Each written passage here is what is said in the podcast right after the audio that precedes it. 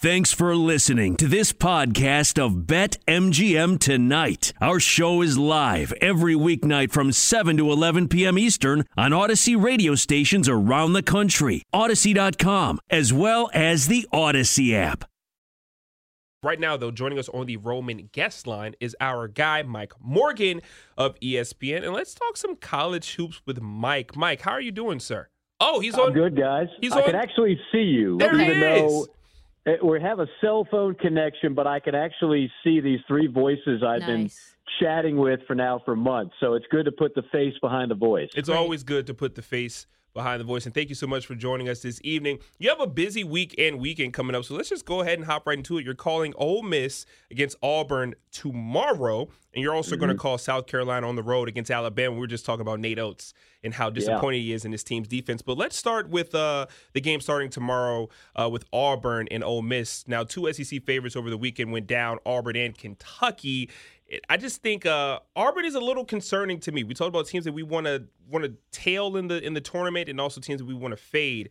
But Auburn's backcourt has been very concerning to me. What can you point to uh, with that team right now? Uh, and is it time to hit the panic button on Auburn, or are we just overreacting?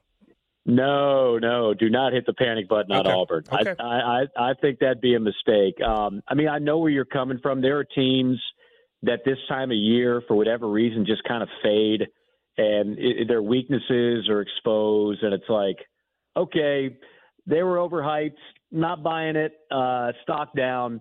I'm not there on Auburn. Look, you look at their two losses in a very competitive SEC. They lost an overtime road game to Arkansas, and then they just lost a game against a Florida team that had to win at home Mhm. to have any chance at the tournament. And they lost that game on the final possession. So it, it's not like there's been this major uh, downshift in their performance overall. They're still damn good. I mean, uh, I've told you this before on your show. If there's a better player in college basketball and a better prospect in college basketball than Jabari Smith, I don't know who he is. He's 6'10. He's got a pure jumper. He can go inside. He can go outside. I mean, t- he could play that game today. That game he could excel at right now at the NBA level. And then you've got Kessler, who's the best shot blocker in all of college basketball, averages over four blocks a game. So there's your rim protection. There's your your ultimate dynamic duo down low. I'm not in love with their guards, but I like them. I mean, I, I can win with those guys. So no, Auburn is going to be fine. They don't lose at home. Uh, and the only two games they've lost, again, they've only lost three all year. The other one was double overtime to Connecticut. Uh, but home court, neutral floor, when you're talking about NCAA tournament, I'd be shocked if they don't go very deep. Yeah, I, I'm with you. I, I still have in my notes. Is it time to hit the panic button? They still have only one loss in regulation this year, so maybe just with much, right. which much is given, much is required. A really quickly question about uh, Jabari Smith before we move forward. He's shooting 43 percent from three point range this season. I know Karl-Anthony Towns just called himself the best three point shooting big man in basketball after he just won the three point contest over the weekend. But I think Jabari Smith might give him a run for his money. Can you just tell maybe the more casual fans um, just what they can, what you think you can expect from Jabari Smith as he moves out of college and into the NBA. Because I mean, right now he's looking like the number one prospect, and Chet Holmgren was just a favorite. I feel like just three days ago it felt like. Yeah, and I mean Chet's look, Chet's a unicorn in that he's seven two or whatever, and obviously can shoot from outside. But man, is he gangly? I mean, I like I, I think his body needs to mature mm. a couple of years before I see him being a real impact guy at the NBA. I, I think Jabari Smith, you know, typically what happens, a guy like him who's so good, he goes to a bad team and with a with that, you get to play a lot of minutes. You get to take a lot of shots. He's going to put up numbers. I mean, he's going to put up serious numbers as a rookie, in my opinion. Uh, I I think think of the body of Ben Simmons, but a hell of a lot more skilled. Mm. The body of Ben at six ten, uh, very you know kind of coordinated, unlike some big men. But but man, his shot is pure. Mm-hmm. I mean, it's it is a thing of beauty, and it's not like some guys are just better spot up shooters. Some guys are better pull up. Sh- he's got it all. Yeah. He really got it all. He can defend. He can rebound. He, he's there's no selfishness in his game. Just like everything, every box you want to check, you check it with him. So I had him last Wednesday night, and he had a career high. I think it was close to 30, and he hit six 31, yeah. And Yeah, yeah. So I mean, uh, it, you know, if you if you want to watch him, we'll have him tomorrow night, SEC Network, and he'll put on another clinic. I mean, he's just if he doesn't score 31, he'll get you 15, 10, and three. Yeah. You know, he's just that good of a player. Mike, you uh, call a ton of SEC games, and this is going to be an interesting tournament, right? Outside of Auburn, who do you like that maybe is under the radar in terms of being a sleeper team to not only bet on to go deep, but also to bet on against the spread? And who do you absolutely think that we should be looking to fade uh, compared to how they've been performing and where the tournament might slate them? Well, there's a lot of good questions there, tough ones. Um, look, I, I'm I've been on record. Auburn and Kentucky those are those are the cream of the crop. I mean, those are two Final Four rosters. Whether or not they make it, you know, trying to predict March Madness every year, you're going to lose a lot of money if you if you think you know the four teams going to the Final Four every year. It's there's so many things that can happen, but they have the ability. Like I've been around this game long enough to know what a Final Four roster looks like. They've got it, uh, and I like the intangibles on both those teams. If you're talking about a team, look, I'm not going to say they're under the radar. But I think Tennessee right now, like they don't have some of the star power that we're used to. It's not a roster full of McDonald's All Americans. But if you haven't seen this Zeigler kid, mm-hmm. he's he's out of New York. He's like five nine on a good day, and he is just so good. He, he and he is a backup. He comes off the bench. You've got Vescovi from Paraguay, uh, and you've got Chandler, who was the highest recruited guard. So you got three really good guards. And I love teams that have really good guard play because if you don't have Jabari Smith and Kessler like an Auburn does, you better have good guards. And they've got real. They got three of them. They got three of them. And I and, and look, they've been a little bit of an underachiever the last couple of years. They had not had deep runs in the tournament. And I just think Rick Barnes is too good a coach, and I think they're due to make a run. So for you know, we don't know what the matchups are yet. It, it's still a matchup game, but I just have a feeling Tennessee. While everybody's talking about Auburn, Kentucky, and really now the flavor of the month has been Arkansas, right? They have been yeah. so much fun to watch, and they've been the hottest team in a lot of ways.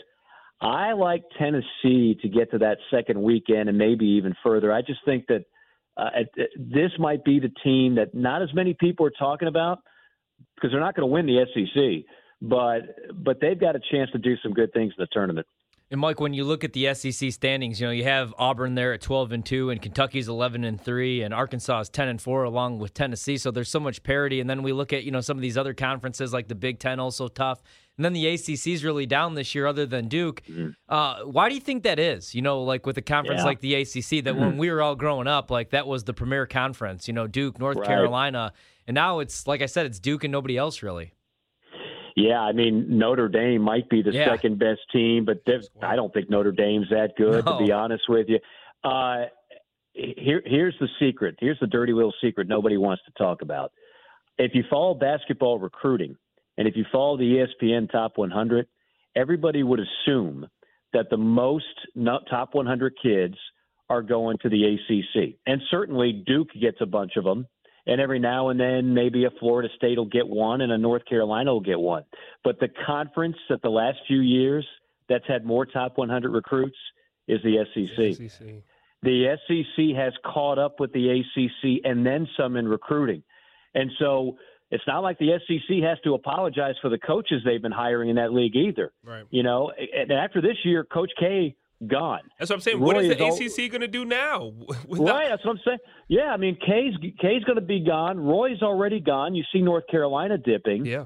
Uh, I don't know how much longer Leonard Hamilton can do it in Tallahassee. They're having a down year. Uh, what else excites you about this league? What other coaches excite you right now? So I, I think right now the SEC is on an uptick. The ACC is having struggles. I don't think the ACC – uh, you know, you could say, well, maybe it's a one-off, right? Maybe they just are going to have a down year and they're going to bounce back next year, and, and maybe they will. But honestly, guys, I I'd be a little bit concerned. I, I think it's no longer just cool to say, well, if I'm a great player, I got to go to the ACC. I think that image has changed a little bit. Would you fade ACC uh, as a whole in the tournament? Would I take what now? Would you fade the ACC given that as a whole in the tournament?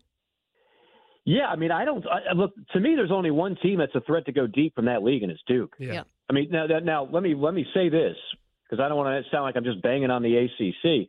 Duke is a Final Four caliber team. There, To me, there's only about six or seven teams that I really look at and say, yeah, they've got Final Four written all over them. Uh, and then you know, every now and then there's a dark horse. I, could there be a Loyola of Chicago? Maybe. I'm not going to be able to predict it if there is. Who does? But uh, you know, you got Duke, you got Auburn, Kentucky, you got Arizona out west, uh, you got Purdue. I love the Ivey kid uh, in the Big Ten, and and of course you got Gonzaga. You know, I mean, the, these are Final Four capable teams. I don't see a lot of others out there. I'm sure I left one off my list there, but I, I don't see a ton, and I certainly don't see any other than Duke from the ACC. Not at all. Mike, with about 60 seconds to go, tell us what we should be looking forward to with uh, South Carolina and Alabama on Saturday. Bama's a four and a half point favorite. They've been giving up a lot of points. Coach Oats is not happy with their defense against Kentucky without uh, Ty Ty Washington and Sahvir Wheeler. Mm-hmm. They still gave up 90 points. Which we be keeping yeah. our eyes on?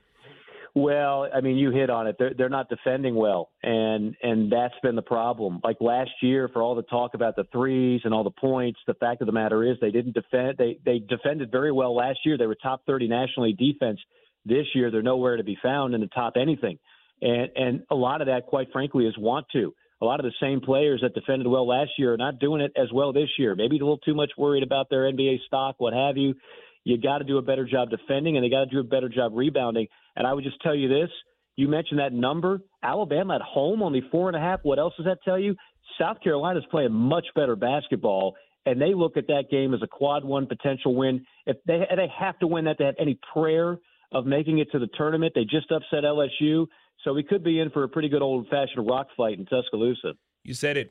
South Carolina, much better team as of late. We're a much better show when Mike Morgan joins us. Mike, ah. thank you so much for joining the show.